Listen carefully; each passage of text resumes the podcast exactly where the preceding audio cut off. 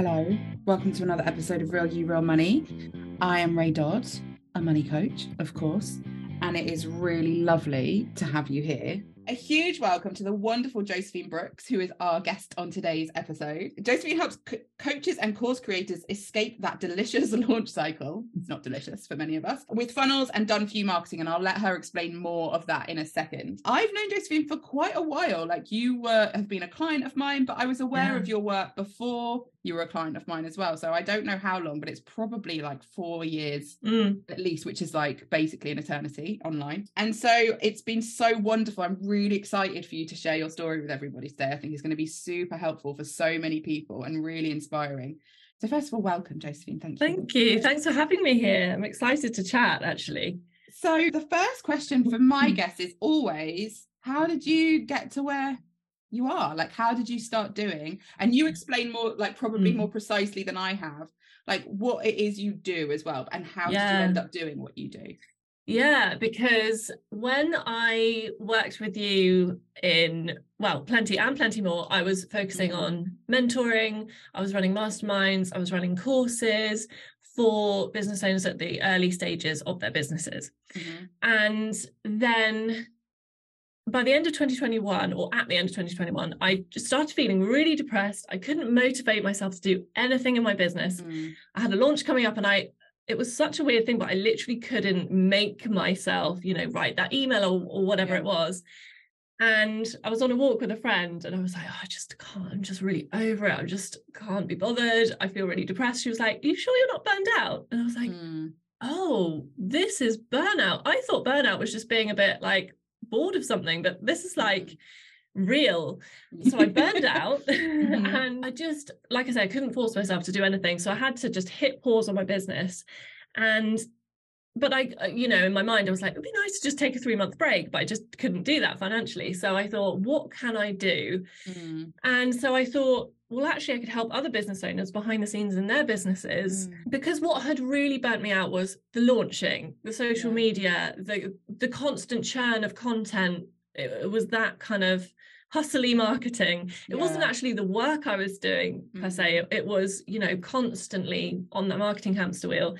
So yeah, I built a website in a weekend. I sent it out to a load of business owners, and then literally within about 48 hours, I was booked out. And I was like, oh, okay, this is something that people need help with. And then I started helping people behind the scenes in their businesses. And what was happening was, from every client I was hearing, oh, I'm so exhausted from launching. I'm relying on social media for all my sales, but that kind of scares me. And so I knew that they obviously needed a more sustainable marketing strategy, and they needed sales funnels to help them either drive passive income or just build their audience and warm them up and nurture them, basically. And so that's sort of how I have evolved into helping business owners build sales funnels, power up their passive income, but also make sure that they have a sustainable marketing strategy in place to feed them. Because I think all too often we're sold this passive income dream, but what everyone doesn't mention is the fact that you need quite a bit of volume to drive passive income. Yeah. But just to help other people escape being stuck in that launch cycle where you launch and it's good, but you finish up exhausted, and then you can't carry on with your marketing. And then a couple of months later, you're like, oh, damn, I need to launch again. And then, you know, it's just a never ending cycle. Yeah. So, yeah, that's sort of the whistle stop tour of how I got to what I'm doing now. Love it. So lovely to hear as well. Like, isn't it interesting how, because we'd worked together, and that you'd been, as lots of us do, you'd been kind of like in that space where it's like, oh, what am I going to do with this? Like, it had felt, you felt stuck is the word. Yeah. And isn't it interesting how the change, and this doesn't always happen, but often I think when the change is the right one, it's quick. Like, so quick. It takes ages to get there. Yeah. It's like an overnight success that takes 10 years to get there. But it's still that, like, you created a thing over the weekend, sent it out, and that's when it happened. It's fascinating. So that was your pivot. That was your sort of shift from one thing to the other. Yeah. And did it, like you said, did it work right away? Was it like, this has just taken off? Yeah. And I really don't want to be like, well, I just did this overnight and then everything clicked and everything was perfect, because obviously it wasn't, but it kind of was in a way, because, and I just remember having this feeling of like, oh, this is what it feels like to make money with ease. Yeah. And for it to just be so easy. And so, yeah, it kind of did feel a bit overnight. I've drifted now. I can't even remember your original question. Well, that's okay, because I've got a follow-up one. Why do you think it did work so quickly? Like we said, there's background work. Like, what do you think it was that meant that this time you were making money with ease? So I think a couple of things. First of all, when I started my business, I learned all about, marketing on social media, how to launch, how to, do a podcast, all of those kind of things, but specifically social media and launching. And in my mind, that was the rules. That's how you did stuff. Mm-hmm. You do stuff on social media and you launch and you stay consistent. Yeah. But then I completely burnt out from doing all of that. Yeah. And so I just reached out to the people that I knew. I literally sent it to about 20 people that I've done masterminds with, I've done courses with, I've met at events, just other business owners that I knew were at a level where they would be taking on help. Yeah. And yeah, I think that was essentially what it was. I was like, oh, talking to people as a marketing channel. Yeah. Yeah. And I remember actually when we were doing Plenty More, I remember us talking about why don't you reach out to past clients, or why don't you reach out to people that you've, done events with or whatever. And it just didn't click at that time. It just didn't and then when I did it with the, the service-based stuff, it just clicked. And I was like, oh, and it was so nice to make money with ease, make money without social media, make money without launching, because I was just so burned out from all of that. Yeah. But yeah, it did. It just sort of clicked. Yeah. And it sounds like before maybe you weren't as behind your, really subconsciously as behind your offer. Yeah. I think that's often what can happen. And that can be because we're not in the space and just because we need to do some belief work and kind of untangling of our conditioning around it as well. It can be either. But it sounds like there was a bit of a knowing somewhere that you weren't fully backing. Yeah, you're so right. Yeah, because I remember when I put my services together, I just had this real feeling of, why do I feel more confident about this than I do about selling mentoring that I've been doing for years? And it was exactly that, like you say, and it was kind of going back to my project management roots. And and also it was like, well, I do all this stuff in my business all the time. It's just behind the scenes. Yeah. So obviously I can do it for other people, and I'm pretty organized. I love project managing, planning, getting stuff done. I can do this. And I really had that feeling of I can literally do this with my eyes closed.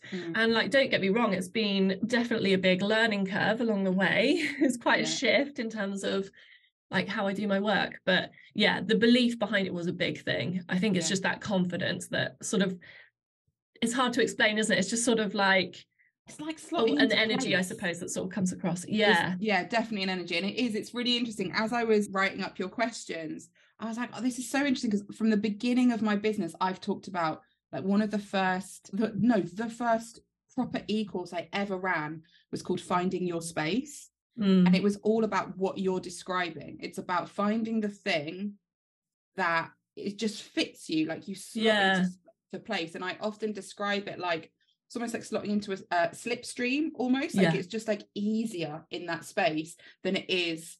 And what you're describing a lot to me is Real You, Real Money stuff, which is when you were being it used your project management stuff. You love doing this. You were doing it anyway. When you really let yourself, it's not doing marketing the way you've been taught you had to do it, which was burning you out. It's so you being you allows you to make the money you want to make, because you can just stand by it in a different way. That's one of the reasons. There's lots of reasons. No, I completely agree with that. But I just find it funny that it came out of kind of desperation in a way. What can I do? I have to do something. Oh, I can do that. I could do it quite easily. But I wouldn't have come up with that unless I'd hit that sort of rock bottom of being totally burned out.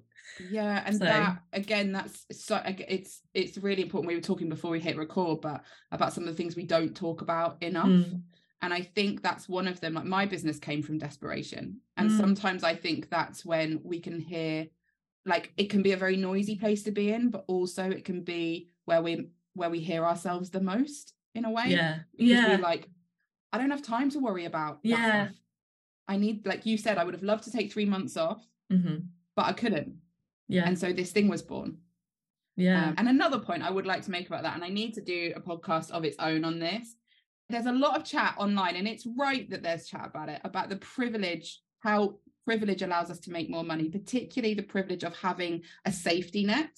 Yes. I would like to say that that is not the full story. There's nuance in that. And you are an example of that here. And I am also an example of that, where actually it was the lack of safety net that created my business.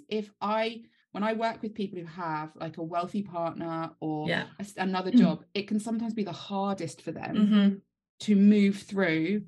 I completely agree. I found that in my mentoring as well. And it used to frustrate me a little bit, because actually the people that were like, I need to make this work, they were, because like you say, you don't have time to think about the fear and overthink things and procrastinate. You just have to get on with it. Exactly. Like that was what got me over my visibility worries. It was what meant that I did just charge. Like I often talk about like baby business rate and what I charged. And it wasn't as much as I charge now at all, but it wasn't as little as a lot of coaches start off charging. I think I straight away was charging $1,500 for things because I had to. Yeah. I had to do that in order to support my family. And I think that the whole discussion where it's always the one, and it's very well-meaning, right? Like we want to acknowledge privilege, and I'm not saying that's not important, but the story can become for people, oh, you can't make money unless you're privileged in that, unless you have a safety net. And that can be true for some people, and some people are never going to do the thing when they've got that back up. Yeah. And it's both. So I just wanted to, like, I always want to draw that out and be like, see, another person has got the case. So we talked about this before as well, before we did hit record, but before we started the podcast properly. And this is something that I was saying to Josephine, I don't hear spoken about much. So Plenty More, for those of you that don't know, is what my current group program is called, Real You, Real Money. The reason I moved it from Plenty More is because it got a bit confusing with Plenty. Yeah. Even though, as you're saying it, I was like, I loved that name. I kind of want to bring it back, but it got a bit confusing for people with Plenty. So the group program is now called Real You, Real Money. And when you finished Real You, Real Money, and we were just trying to work out, I think it was like first half of 2021. Yeah. Do you want to share a bit about what space you were in? Sure. And remember, when you finish a course, you're meant to be like, amazing. Like everything's amazing now. That's the kind of idea we have in our heads. But how did you finish up Plenty More? Well, I mean, to backtrack a little bit, that's how I felt when I finished Plenty. Yes. When I did Plenty, and I think it was the first run of Plenty, I just felt so pumped. I was like, oh my God, I can do anything. And had the best ever launch off the back of that, because I just had all of that, like, nurturing and like, you know, all of that. And then, so that was probably around August, September time that finished 2020. And 2020 was a pretty good year financially. Yeah. Then we came into 2021. I started doing quite a bit of therapy, which, because it was the first time I'd really dug into it, I was feeling very vulnerable anyway. I think I think that's worth mentioning, because it was a big deal, I think, at the time. And I probably cried on most of our calls, possibly at least 50% anyway. So that was going on. And so, when I finished Plenty More, which would now be called Real You, Real Money. Yeah. I had got to a point when I was actually earning less than I was when I had started it. And I think this was probably the beginning of the decline into the burnout, basically. Yeah. And it was just like, things were not clicking. Like the cogs were just not slotting together. Everything was just a bit of an uphill struggle. And so I finished that kind of earning less than I was when I started it. But like you say, sometimes, or maybe we said this before we hit record, but sometimes it takes quite a while for things to click in. Oh, God. And I've noticed this actually with other things that I've done. A year later or something, I'll be like, oh, that's what that means. Or, oh, I'm doing that thing now. Yes. So when I started, so when I started making money with ease and without the social media and the launching, I was like, oh, this is the thing that we were talking about in all those calls. Yeah. And I'm finally doing the thing. Yeah. And I'm finally, you know, especially the majority of my income last year literally just came from talking to people and just saying, hey, I do this thing now, which we did talk about in the group program, just outreach and talking to people and, you know, using your network kind of thing. And I remember your words were something like, trust the marketing that you have done Yes. over the past few months and years, yes. which actually completely came through because I was like, well, these people have seen me showing up online for 3 or 4 years. Yeah. And so I kind of built that relationship. Mm. And so actually that this is finally coming through, but kind of like yeah. a year later. Yeah. And it's funny because whenever someone says this sort of thing, and I was saying to Josephine before we hit record, like, we don't talk about this enough with coaching programs and stuff. Like I said, when I said you're meant to finish, you're not meant to finish that from my perspective. Mm. No one's meant to finish in a certain space because for some reason, I remember having a discussion with a like, not a coach that I was employing or vice versa, but just a fellow coach really early on in my business. And I said to her, and I think it was the moment it clicked for me as well as I said it, that we don't get to choose what part of the journey we are for people. Like, we don't get to choose which stepping stone we are, if we're a stepping stone, like what kind of lessons they're learning from us. Sometimes we get clients who, you know, like you in Plenty, where it's like, yes, boom, best launch I've ever had, amazing. Yeah. And sometimes clients have got different stuff to wade through and they've got different experiences that are coming to them that are going to allow them to step into that space. I am a massive fan, you've probably heard me talk about this before, of this Sarah Blondin meditation. And I think it's called Inviting Change or something. Her meditations are beautiful. If anyone's, I don't think I've ever recommended them on the podcast. Maybe, I mean, there's a lot of episodes now, so probably. But like, her meditations are not just completely positive. They really take in both angles, and I love them. And she talks about in this change one, which is on like Insight Timer, and I think it's on YouTube as well. Okay. She talks about like how she says something like, remember when you asked for this change to happen. Like, I'm paraphrasing. And I think about that a lot. Like, I'm sure you were like, oh, I need this to be easier. I need this to be like, I want to be in a space where it's like this, not knowing the shit you were going to have to go through. Yeah. Like, we don't know. We innocently ask for these things, not knowing what we're calling in, like the journey we're going to need to go to get there. And it's just really lovely when someone like, and as a coach, I don't get to decide what that looks like for you. Yeah. Like, as much as in some ways you don't either, it's just a journey through. So I just love, and I've done that with coaches. Oh my God, the amount of times that I'm like, years later, I'm like, oh, I get it now. Okay. Yeah. Okay. I understand. So yeah, I love that so much. So tell me, like, what sort of things, so it was the ease around money. Like, was that the main thing that clicked? Was there anything else for you that you were like, this is what we mean? Yeah, I think, well, the ease was such a big thing for me because and I'm still working on this story, to be honest, but I have a big story that making money isn't easy. It's got to be a result of hard work. I mean, even now I get triggered when I see people that I perceive to be finding it super easy. I'm like, how come they're just finding this so easy? That's not okay. I'm doing all this work over here. So it's still a story I'm unpicking, but that was like a big thing. I think just the general rules that we hear online about how you make money. Yeah. So I don't want to be like someone that constantly slags off social media, but it's one of those things that, I mean, when I was early on in my business, absolutely was brilliant for me. Mm-hmm. But now I just find it such hard work. Yeah. And it was so nice to kind of have that evidence that you don't actually need that. You don't need to launch. You don't need social media. You've got all these other things at your fingertips, that all these other ways of marketing that, okay, they're not sexy and people don't go on about as much online, but actually they're super powerful. Yeah. And I think it was just the whole, you know, year of seeing that it wasn't just like a fluke. It was consistently being booked out for that entire the last year basically, and kind of just really rewriting that story. Yeah. And every now and again, I'd have a little wobble. I'd be like, oh, I need to get back on social media, or I need to maybe I need to launch a course or something. But to just keep coming back to it and keep finding that easeful way of making money. And actually, when I like offboard a couple of clients, I'm like, right, I need a couple of clients to sort of go back into. I mean, I did this a couple of weeks ago, like, what are all of the needle moving actions I can take? And I literally like write down a list and I just work through those needle moving actions. And I remember that being a thing that we talked about, like, what's actually going to work? What's not, what's not procrastinating? What's actually going to. Yeah. I think I often call them shuffles. Like, they're often the smaller tasks that we don't think of. Like, we think of a launch. We don't think of just DMing a person. Yeah. Yeah. And checking in with them. I love, by the way, to slide into somebody's DMs. I might have done done that to you at some point?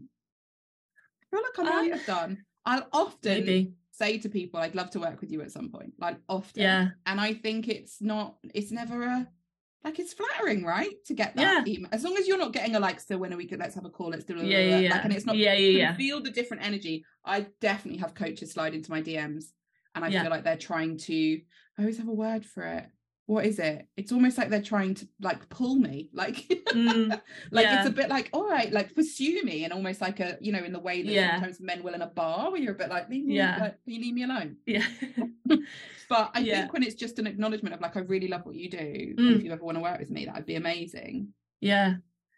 Yeah. So I think that, and then I suppose the other thing was just like the complete shift of what I was doing and finding that moment where I was like, oh, this feels actually really easy, and I think I found my thing. Yeah. So it's a bit of a combination of a few little things. Yeah. Yeah. Yeah. So in terms of, because I think one of the mistakes people make is that I did really see a shift. When was it? Maybe the beginning of 2022, actually. There was a real shift of people going, I'm coming offline. And I think it was partly that saturation. Gosh, watching this is so interesting to look back on the pandemic and, you know, how that impacted. It's like the aftermath. Yeah, like we all thought 2020 was going to be the problem, right? When we were going into it. And actually it was 2021, there was massive burnout. I think I was burnt out in 2021 as well. And then 2022, there was a real, like, it still was very sticky for a lot of people. Yeah. And I saw a massive shift of people going, I'm coming offline. I'm not doing it this way. Yeah. But I think one of the mistakes people make, because I've seen quite a few of those people come back online since, is not having other things in place. Like, if you're not going to be online, what are you going to do? So what would be your main, like, if you had to pick a few suggestions for people? Because there's such a love-hate relationship with it, isn't there?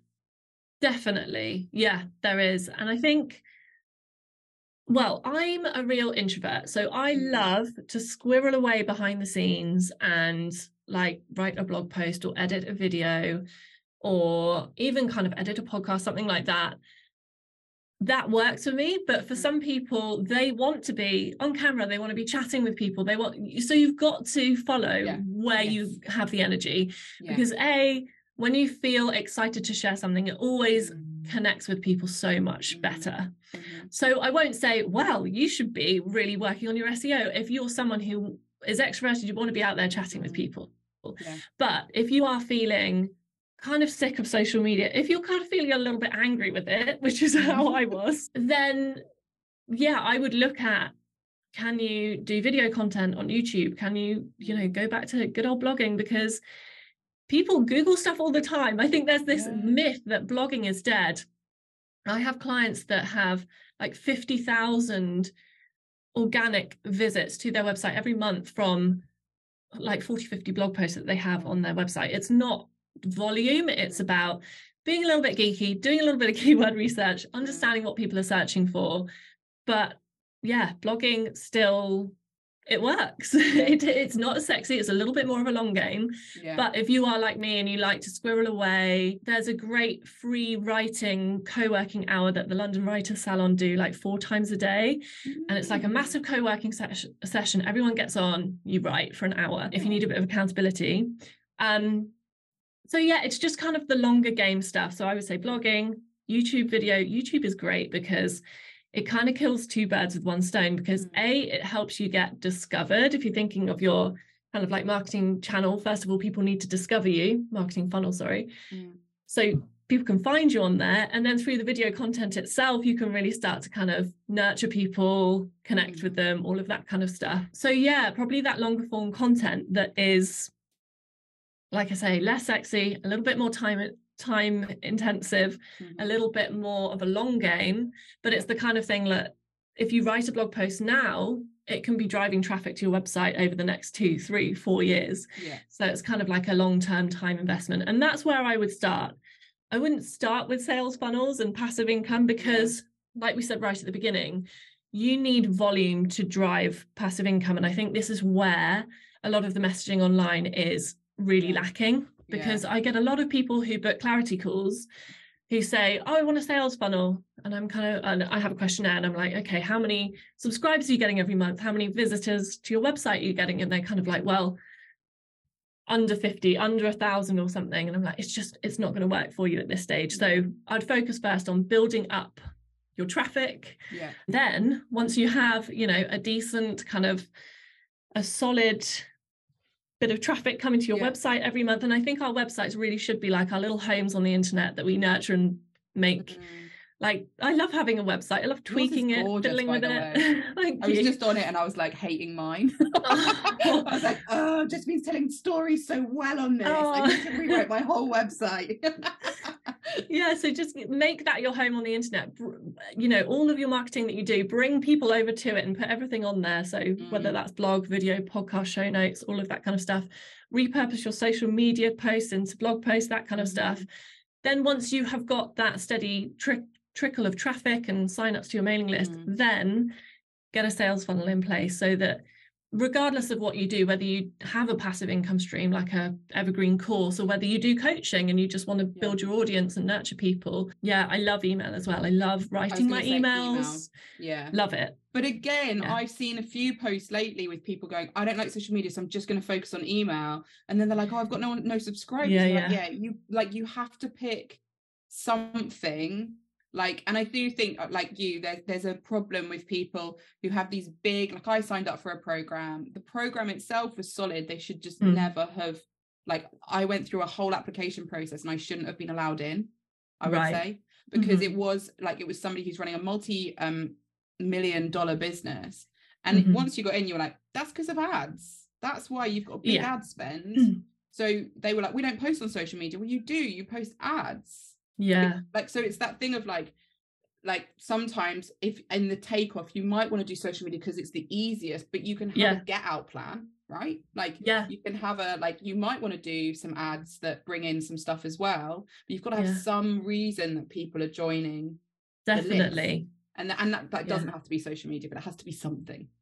Yeah. And I do think social media is a good place to start because you get to understand what questions people are asking and what kind of people like what you do, and it's like information. There's so much information to be had on social media. Connections that you like you did, like if you are in people's comments. Like, I notice, by the way, if people comment on my posts regularly, if they like things, if they DM me, like I will remember your name, your Instagram name from that. Like sometimes when people buy, I'm like, oh, that's that person who like people do notice.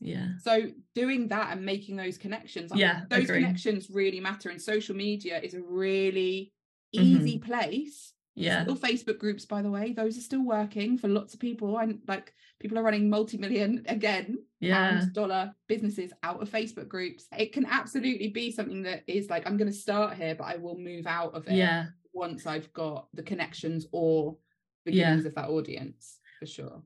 Ultimately you've got to do what you feel excited about, what works for you. You've just got to find that thing that clicks. And social media has some really massive benefits to it, for sure. But I think the bit that we often miss is the discovery part. So to be a little bit nerdy, if you think of your marketing funnel, it's like a funnel shape.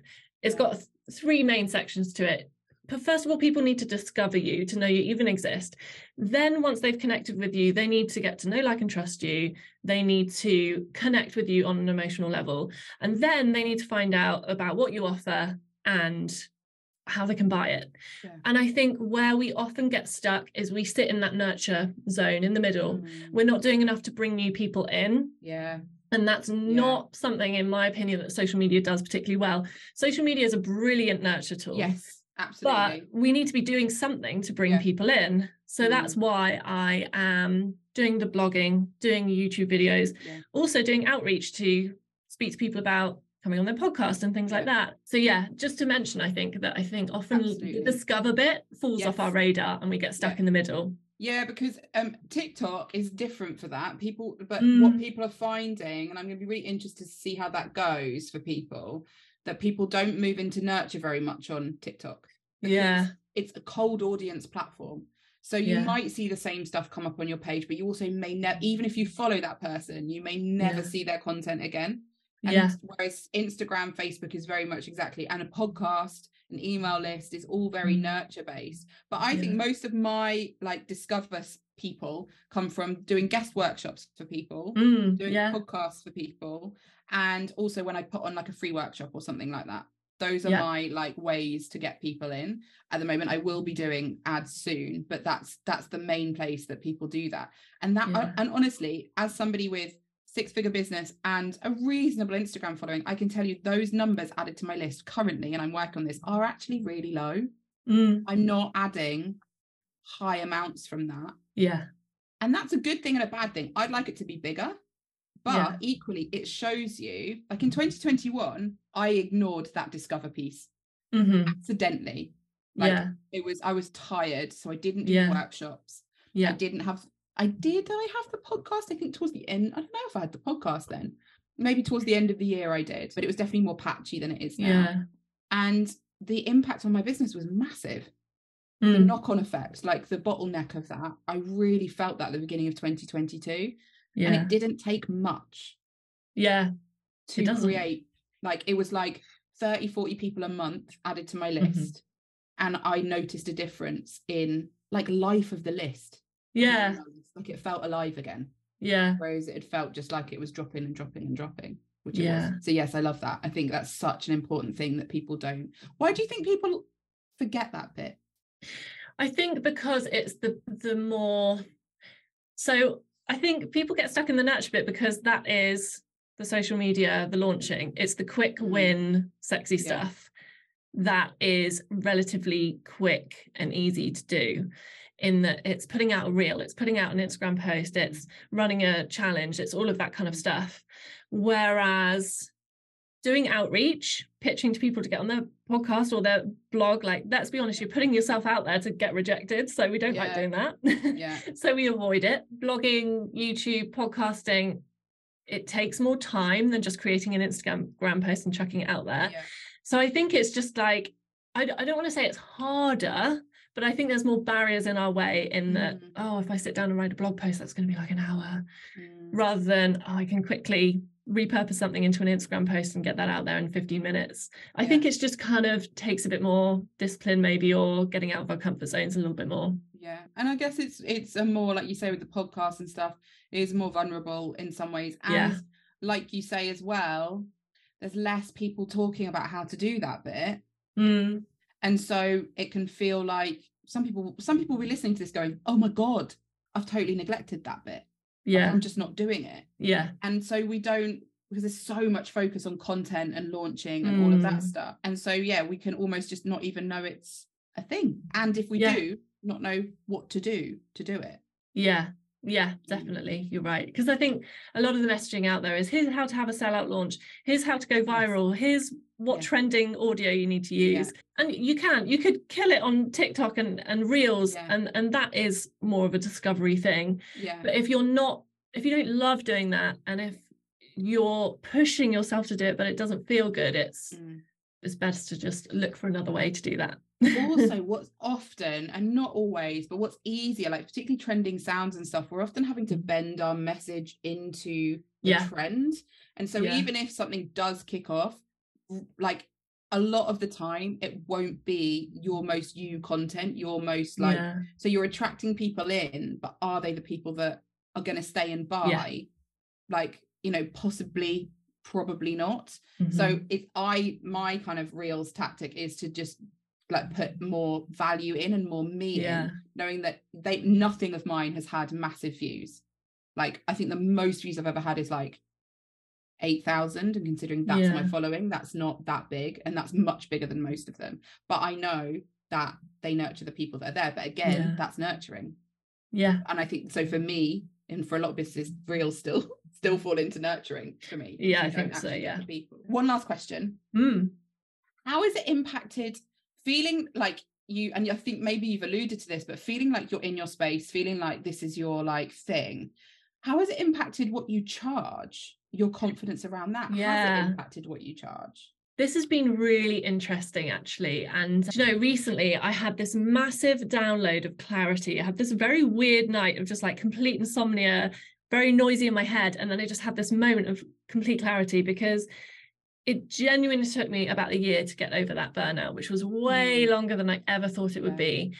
And I started to think, oh, well, I need to go back to my old audience, the people that are much earlier on in their businesses, and start doing something for them again, because I built that audience. And I also felt a bit of a people pleasing, like I need to do something for them. Yeah. And so I started thinking, oh, I need to create a course, and I need to do this and that, and I need to, you know, get back on my podcast and things. And I realized I had this moment of clarity, like, no, this is muddying the message. Yeah.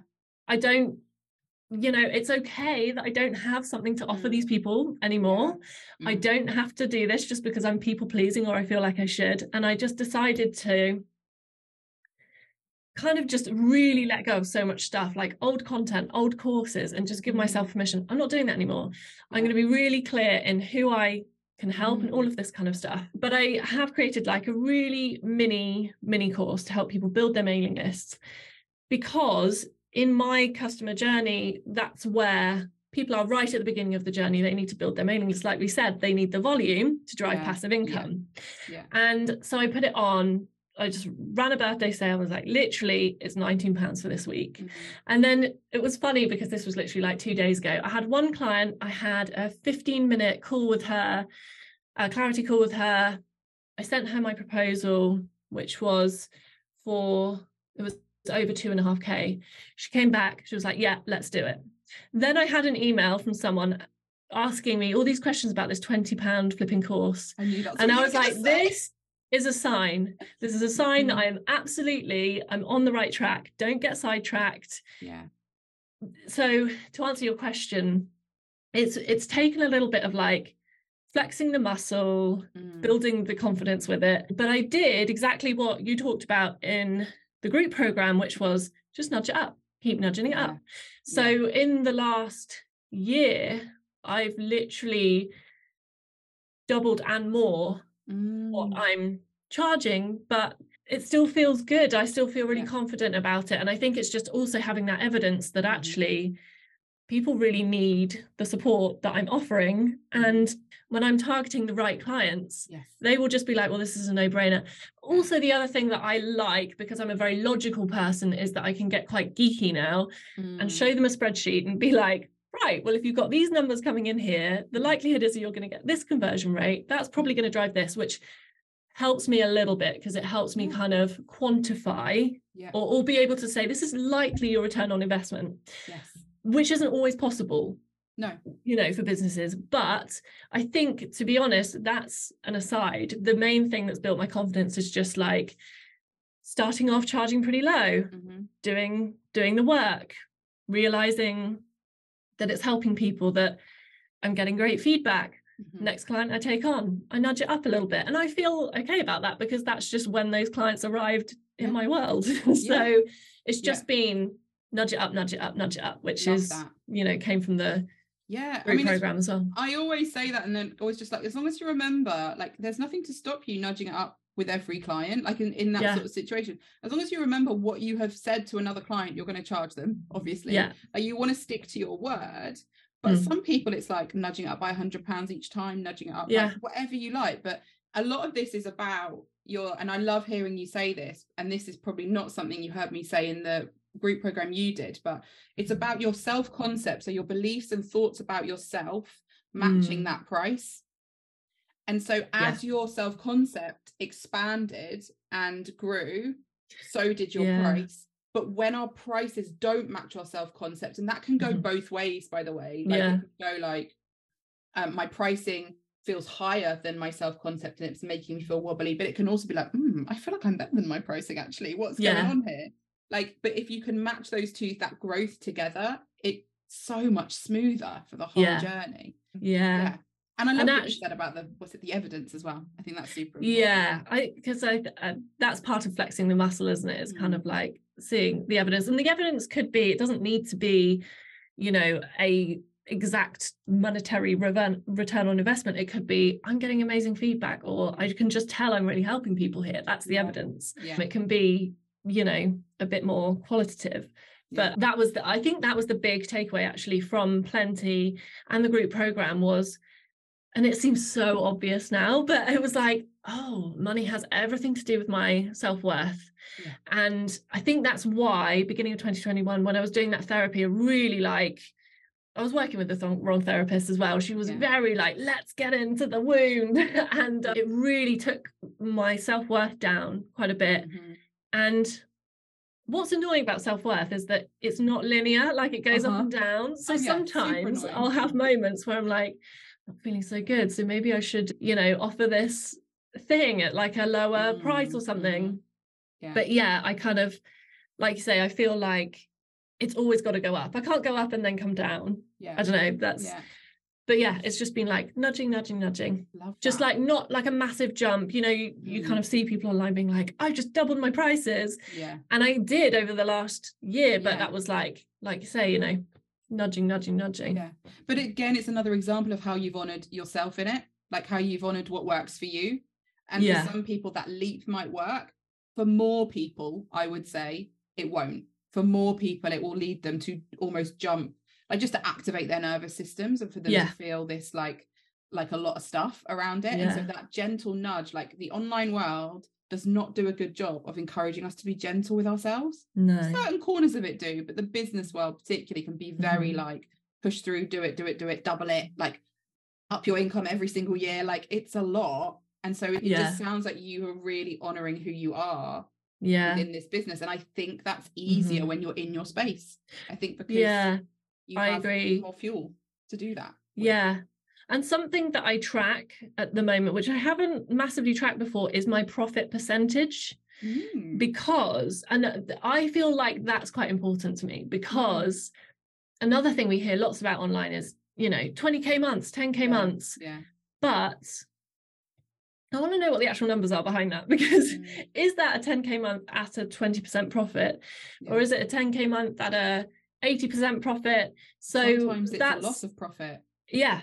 So that's something I track now, that I can't remember where this thread came from, but yes, the noisy online world, I think it's just helped me stay in my lane rather than get distracted by like, oh, 10k months, 20k months. Like, no, let's look at my profit percentage. Does that look healthy?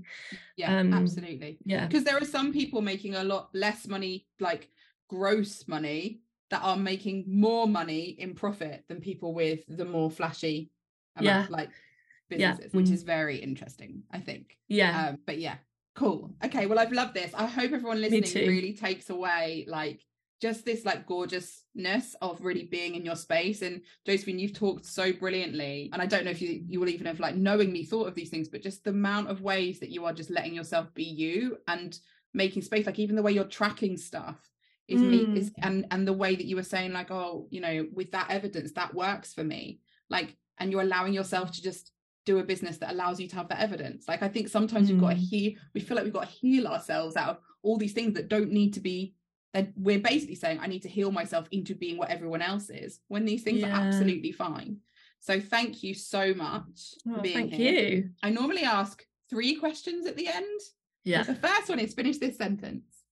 Money is.